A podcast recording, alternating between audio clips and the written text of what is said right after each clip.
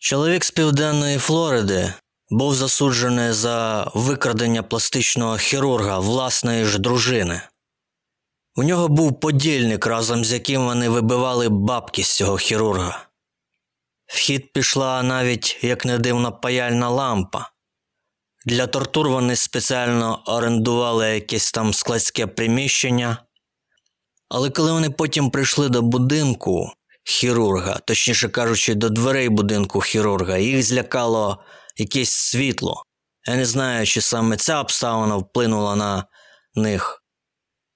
Світло, блядь, домофона чи щось інше, але вони відмовились тоді від свого плану. Вони залишили пластичного хірурга. Ну, я не знаю, чи варто шукати в цьому якийсь підтекст, але вони залишили цього пластичного хірурга поряд зі стриптиз-клубом. Це як взагалі-то розуміти? Це ніби як розрахунок на пом'якшення покарання? Ти пластичний хірург, ось тобі, блядь, стриптиз-клуб з потенційними клієнтками. Давай розійдемось по-нормальному, по-людськи. Дивись, як це робиться. Заходиш зараз в клуб, замовляєш собі приватний танець. За свій зрозуміло рахунок. Грошей у нас немає, якщо ти цього ще не зрозумів. Так от, коли стриптизерка починає роздягатися, ну, зняла вона вже хоча б бюстгальтер. Розумієш?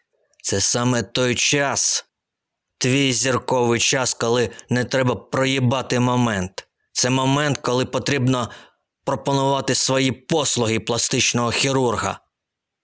Ну, ти можеш їй запропонувати, блядь, я не знаю, підтягнути сісічки методом пластичної хірургії.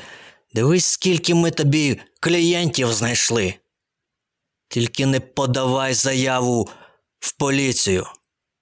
Слухай, нехай стриптиз-клуб буде тобі моральною компенсацією, окей? Але, судячи з усього, було не окей, тому що цих двох викрадачів таки засудили. Пластичний хірург фактично переніс це викрадення, тортури паяльною лампою. Він все це переніс, але, на жаль, згодом він помер. Але яке ж все-таки безглуздя викрадати пластичного хірурга та вимагати у нього гроші. Та мова навіть іде не про конкретного хірурга, а загалом, де, блядь, стратегічне мислення. Ну, припустимо навіть, ти викрадаєш якогось там пластичного хірурга. Ну добре. Припустимо навіть, що тобі вдалося вибити з нього бабки. Але імовірність того, що ти все-таки засвітиш йому своє їбало, тобі ж після цього все одно одна дорога до пластичного хірурга. Терміново, блядь, змінювати обличчя. Я вже мовчу про підроблений паспорт і усю цю двіжуху. На що взагалі розрахунок? Прийдеш ти до того самого пластичного хірурга за послугами, а він тобі скаже: ми раніше ніде не пересікалися? Ну, не те, щоб ваше обличчя мені знайоме, але. Але, знаєте, нахуя ви притягнули до мене в кабінет цю паяльну лампу? Знаєте, якщо вже говорити про пластичну хірургію, то у мене якесь неоднозначне відношення. Я навіть і сперечатися не буду про те, що це корисна і потрібна штука для людей з якимось там вродженими вадами. Чули про таку штуку, як заяча губа. Це коли люди народжуються, ну, скажімо так, з дуже неестетичною губою. Оцій людині дійсно потрібна пластична хірургія. Пластичний хірург потрібен людині, не, не знаю, після якоїсь там автотрощі, людині після опіків. До речі, мова йде не лише про опіки від вогню, є ж і хімічні опіки. Ну так, цим людям потрібна пластика. Інша справа, що вона, можливо, щось кардинально то й не змінить, але все одно це, в принципі, естетично дещо поліпшить стан пацієнта. Але я не можу зрозуміти, звідки природа цього шаленого попиту на пластичну хірургію серед тієї категорії людей. Це і жінки, і чоловіки, до речі, які хочуть бути вічно молодими. І тут же розумієте, в чому проблема? Основний показник старості це зморшки, вірно? І ви навіть самостійно можете провести таке дослідження. Візьміть і порівняйте дві фотографії якої-небудь знаменитості. Знаменитості, по якій абсолютно точно зрозуміло, що вона робила пластику собі. Дві фотографії років 10 тому якесь її актуальне фото. Ти дивишся і розумієш. Дійсно, пластична хірургія дає тобі можливість навіть і в 70 років не мати зморшок. В тебе нема зморшок, але є такий собі побічний ефект. В тебе більше нема твого їбала. Це не ти, це зовсім інша людина. І ця хуйня мені найбільше не подобається.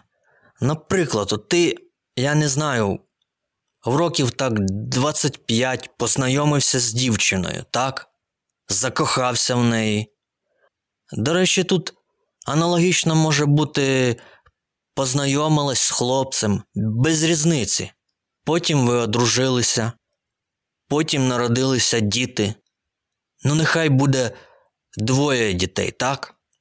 Потім ви жили, жили, хуякс і стукнуло дружині 40 років. Вона зробила собі пластику. Ну, ніби як вона хотіла зробити краще для тебе. Ну а для кого ж іще? Вона хоче продовжувати тобі подобатися. Але тут, розумієте, є невеличка підйобка. Ти ж то закохувався в людину ще з тим їбалом, пам'ятаєш? А тут різко в твоєї коханої людини змінюється обличчя. Ну як тобі? Цьомкі, бомки. Ти хочеш мене, бо я тебе вже хочу. І ти такий думаєш. Бля, оце попав, бля. А в мене же не встане на цю кікімору. Йоп твою, блядь, а це, блядь. Ну зовсім інше їбало. Що? Що там говорити, блядь? Це. Це так само, якби я купував двокімнатну квартиру, заплатив гроші, оформив документи, все, блядь, чики-піки, приходжу в свою хату, все, блядь, на законних підставах і бачу, що минулий господар перед продажем зніс нахуй стіну між кімнатами, і тепер у мене однушка нахуй. Ну це ще півбіди. Що буде далі? Пластична хірургія затягує, сука, як ставки на спорт. А якщо завтра моя дружина пришиє собі хуя, Цьомкі, бомки, блядь, я тебе хочу. Чу, блядь. Я на це не підписувався, окей? Я, може, ще хотів і третю дитину. 40 років жінки народжують і нічого, нормально. А як тепер мені, блядь? Мене завжди вчили. Пися в писю хорошо. Пися в каку плохо. Але то ж, блядь, чоловіча піся в жіночу пісю. Що ж ти, Наташа, блядь, наробила?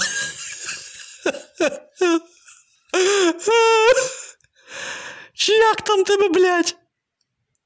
Але якщо в цілому, то мене не дивує, що пластичний хірург може стати жертвою різного роду аферистів, викрадачів і тому подібних кримінальних елементів. Тому що у пластичних хірургів є бабло, а у мене нахуй є патреон. Щоб бабла було як у пластичного хірурга нахуй. Ви як там собі думаєте, а? Що подкастинг це якась непотрібна діяльність?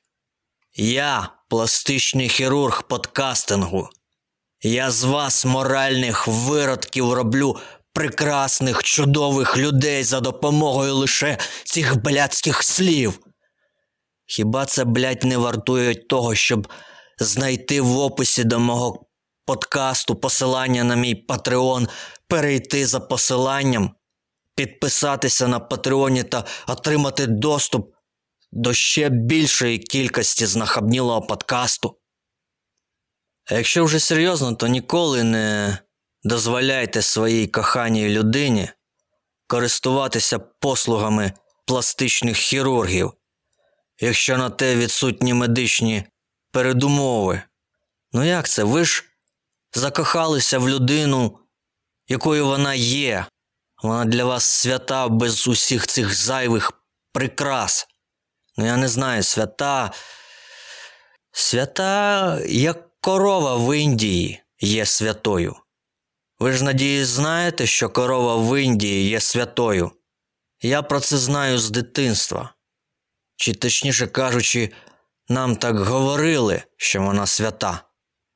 І тому, коли я прочитав про те, що один індійський фермер звернувся в поліцію на власних корів за те, що вони дають мало молока, я не міг повірити, як на священну тварину написав заяву в мусарку. Ну і крім того, від цього дуже сильно віє ідіотизмом. Він що, блядь, хотів, щоб мусора збільшили йому удої? Ну тобто, як не крути, але логіка.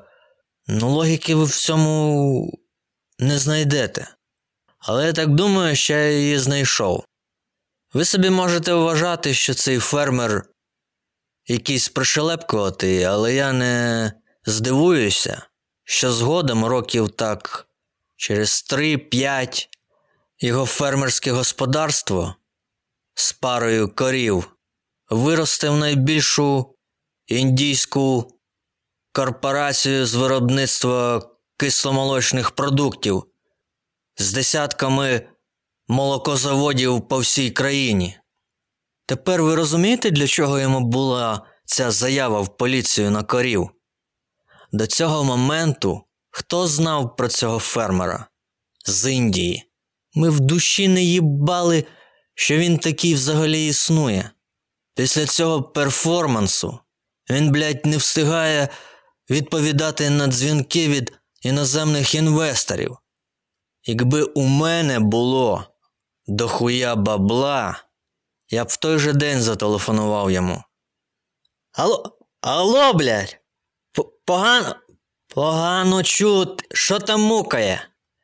Вийдь, вийдіть з хліву, будь ласка. Індія на зв'язку? Зараз вийде, зараз вийде. Зараз поговоримо. Hello, I'm from Ukraine. Окей? А, ти. Ти українською розмовляєш. Ну, це ж Індія. У вас є корови, у нас є корови. То чого б це у вас і української не було? У, у мене до тебе комерційна пропозиція. Розумієш? Давай, блядь, замутимо кефірчик однопроцентний під маркою Божевільний фермер. Ти як на це дивишся? Корів ще своїх не порізав? Тобто, я вважаю, що якщо ти хочеш створити наднаціональну корпорацію, ти просто зобов'язаний вдаватися до провокації різного роду. Провокація це просто як інструмент, щоб про тебе заговорили. Заговорили дуже багато людей, щоб тебе помітили. Навіть ті, кому ти взагалі був нецікавий до моменту провокації. Інстаграм став популярним завдяки провокації. Людство до інстаграму не могло собі уявити, щоб ти настільки легко, безперешкодно мав змогу подивитися фотоальбом не просто незнайомої тобі людини, а навіть фотоальбом суперстар, суперзнаменитостей, про яких ти про яких знають у всьому світі. Ну, от міг би я е, до появи інстаграму, будучи, от, ну, припустимо, ну просто як приклад, будучи колекціонером жіночих сідниць, без інстаграму моя колекція жіночих жоп була б дуже обмежена. Ну, що я, як колекціонер, міг би зробити? Звичайно, що можна об'їздити найбільші пляжі країни, нафотографувати собі жопок. Для цього достатньо мати лише смартфон, але розумієте, є ризики. Ну, от я не хотів би потрапити в ситуацію, коли мене, скажімо так, застукали на пляжі за фотографуванням жіночих сідниць. По-перше, це буде соромно пояснювати людині. Складність ще полягає в тому, що не існує, ну, ну, якогось там посвідчення колекціонера жіночих сідниць. З посвідченням було б простіше, зрозуміло. Ти показав і все. Заспокойтеся, я акредитований. Будь ласка, пані, давайте не входити в цю дискусію. Будь ласка, поверніться до мене знову з ракою. Ви зараз жорстко порушуєте мої права. Ну, якщо чесно, то подібна діяльність не зовсім узгоджена з діючим законодавством, розумієте? Без посвідчень важкувато. До тебе на пляжі з претензією підійде чоловік цієї жінки. Ну, фактично, він правовласник цих сідниць. Ти що тут, блять, робиш, хуєсосіна, а? Я собі не дозволяю фотографувати попку своєї дружини. Давай, давай видаляй нахуй. А скільки в тебе мегапікселів камера? Ух, ніхуя сі, бля. А ну скинь по блютусу і видаляй нахуй, я сказав. А ще жопи є? Тепер зрозуміли, наскільки зараз просто колекціонувати жіночі сідниці? Тобі потрібен лише інтернет та інстаграм. Вводиш в пошук Кім Кардаш'ян. Де я ще міг би до ери інстаграму отримати доступ до приватного фотоальбому Кім Кардаш'ян? Мені що в її будинок вломитися? Так там охорона, відеонагляд, вся ця хуйня. І взагалі це незаконно, блять. Десять год тюрми. Навіть якби я і зміг проникнути повз охорону в будинок Кардаш'ян, навіть якби зміг спиздити фото з її альбома, ще потрібно так само непомітно вийти з її будинку. Я не знаю, де б я свої очі дів, якби мене на виході охорона схопила з цими фотографіями. Ти хто, блядь, такий долбойоб? Ти що там, блядь, за пазухи ховаєш? Давай нахуй сюди показуй, блядь, сука. Покличте Кардашян. Нехай, блядь, перерахує гроші в хаті всі. Щось мені цей підар, блядь, не подобається. Давай, блядь, витягай, що там у тебе. І я б витягнув.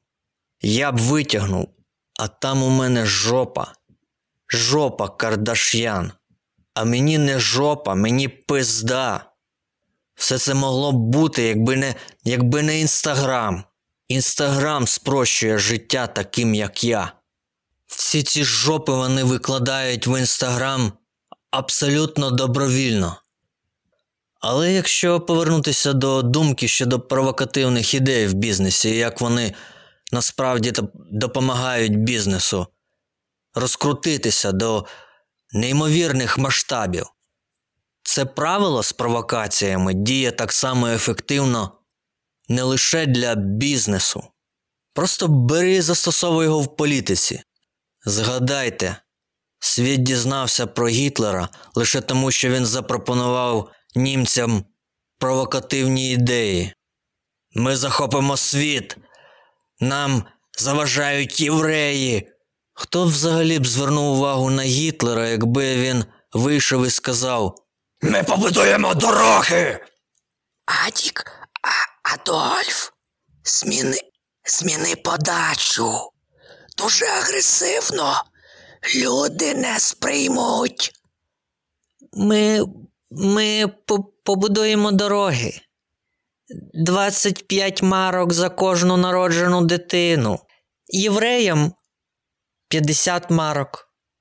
Наші Мерседеси та БМВ купуватимуть за океаном. Голосуй за Націонал-соціалістичну робітничу партію Німеччини. За рахунок партії налийте всім присутнім по коктейлю Маргарита і Піна Колада. Що за сумний підар? Шнапсу, шнапсу, шнапсу. Це не. Це неприпустимо. Це неприпустимо для націонал-соціалістів. Бачиш но, шнапсу їм. Ви за півкроку до спалення євреїв. Ідем в інше місце агітувати. Там на розі відкрився циганський бар. Ноги моєї тут більше не буде. Ой, цей алкоголь. Мені здається, він якийсь неоднозначний. Наслухаєшся про нього, понадивлюєшся, і складається упереджене до нього відношення. Нам всюди намагаються сказати, алкоголь це зло. Ну, добре. Я не спеціаліст в тому, наскільки алкоголь згубно впливає на організм людини. Читайте для цього наукові довідники, дослідження. Я лише знаю одне: якщо алкоголь такий шкідливий, то чому тоді вчителі сина мільярдера Стефана Соловйова наливали йому віскі? Вони наливали віскар і іншим учням. Ну я не думаю, що в тій школі вчаться прості учні. Повірте, в таких школах вчителі набагато більше знають, ніж в звичайних школах. Я точно вам кажу. Вони таки знають про користь алкоголю.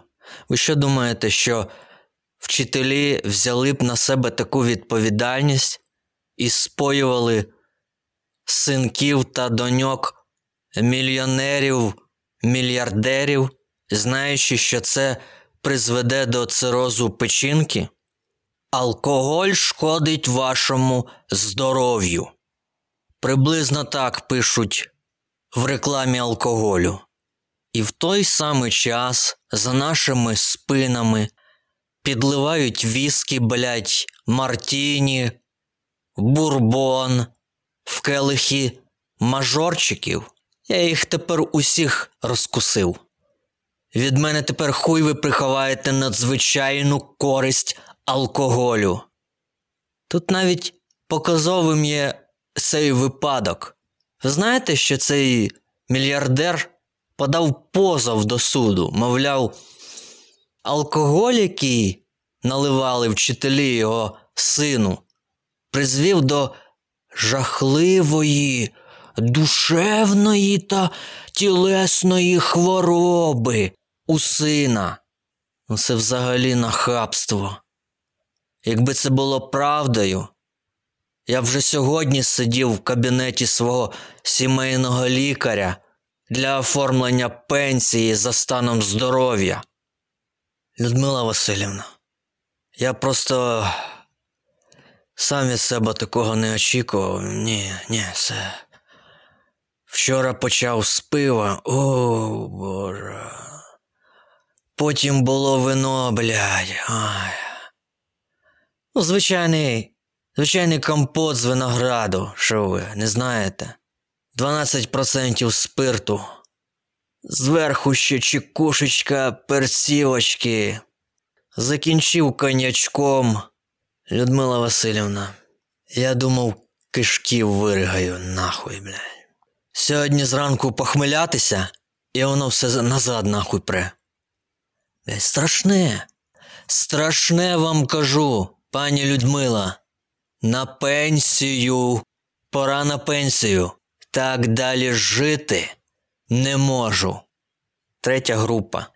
Чоловіче, ти Ти куди, блядь, без черги в кабінет лікаря? Ти бачиш, що я тут на прийомі? Фу, блядь, кров тут поналяпував з ножем в животі, блядь, і без тебе нудить зараз. Фу, блядь, я не можу. Васильівна, скажіть йому, «Іди- нахуй отсюда. Васильівна, це у вас там спирт стоїть? Просто. Просто вивертає. Вивертає. Ні, пенсія. Пенсія. Послухайте, якби насправді алкоголь викликав душевні та тілесні хвороби, ну не наливали б вчителі дітям мільйонерів. І ось вам ще аргумент. Виявляється, що той позов до суду на школу чи то на тих вчителів суд відхилив той позов, розумієте? Тобто навіть суд ніби як підтвердив користь алкоголю. Все-таки, як же це погано, що коли я навчався в школі, не знайшлося жодного вчителя, який би налив хоч 50 грам. Я вже тоді дитиною інтуїтивно розумів, з нашою системою освіти щось не так. Мені чомусь не хочеться навчатися, мені дуже сумно в школі. Як же я все-таки заздрю сучасним школярам. Я впевнений, що це лише початок реформування середньої освіти. Потрібно вже нарешті відходити від тієї ганебної практики заборони алкоголю в школах. З алкоголем в школі ти хоча б не хочеш її прогулювати. Прогули стануть просто рідкісним явищем. Синку, слухай, телефонувала твоя класна керівниця. Ми дуже занепокоєні з мамою. Адже класна керівниця сказала, що ти вже тиждень як не ходиш в школу? Скажи на мені, синку, якщо це проблема в мені та мамі, ми працюємо на виснаження, щоб забезпечити тобі гідну освіту, виконуємо всі нововведення та рекомендації Міністерства освіти. Ти ж забезпечений усім необхідним для навчання. Чи не так, синку? Пиво у нас не вибуває з холодильнику. Але я не пам'ятаю, коли востаннє бачив тебе за виконанням домашнього завдання. Ну, хочеш, я зараз, е, зараз дістану з холодильника е, 07, сядемо і порішаємо твою йобану алгебру. А ми так мріяли з мамою, що ти по закінченню школи підеш навчатися в університет. Ну, ти там з такою базою просто не витримаєш університетського навантаження на печінку. Послухай, синку, пив мій дід, батько пив, я п'ю. Ми навчалися в такі часи, коли з таким способом життя освіта в 9 класів це за щастя було. Ну чому ти не хочеш стати першим в нашому генеалогічному дереві, хто отримає цю срану вищу освіту? Ну, хочеш наймемо тобі репетитора? Цей алкаш з першого поверху особисто мені пообіцяв, особисто мені, що допоможе тобі підвищити твою успішність. А ну покажи, що у тебе в шкільному рюкзаку, давай но. Давай, давай. Відкривай рюкзак свій нахуй. Не тушуйся. Що це? Основи кібернетики, ядерна фізика. Блять, ну це зрозуміло, нахуй. Нікому це нахуй не потрібно. Я не зрозумів, синку. А де, блядь, ірландське віскі, яке я тобі купував до школи? Ти що, ходиш до школи без віскі? В яку ти, до речі, вже, блядь, і не ходиш. Цілий тиждень. Ходить в школу без віскаря, це. Це піздець. Ну, такого я від тебе, чесно кажучи, і не очікував. Ти в сьомий клас взагалі плануєш переходити чи ні? Тебе ж знову, блядь, залишать в шостому третій рік поспіль з твоєю їбучою кібернетикою. Як ти цього не розумієш? Ну, не знаю, у нас настільки якась заскорузла примітивна система, що ти якого школяра не запитай, ким ти мрієш стати, і ти постійно чуєш одні й ті самі відповіді. Хочу бути айтішником, лікарем, трактористом. Ну, щось типу того, розумієте? А коли ми зможемо від дітей отримати чесну відповідь взагалі? Чесну відповідь в першу чергу перед самим собою. Я хочу, щоб випускник школи, який говорить, я просто хочу бути алкоголіком. Я хочу, щоб цю людину не цькували, прийняли його вибір.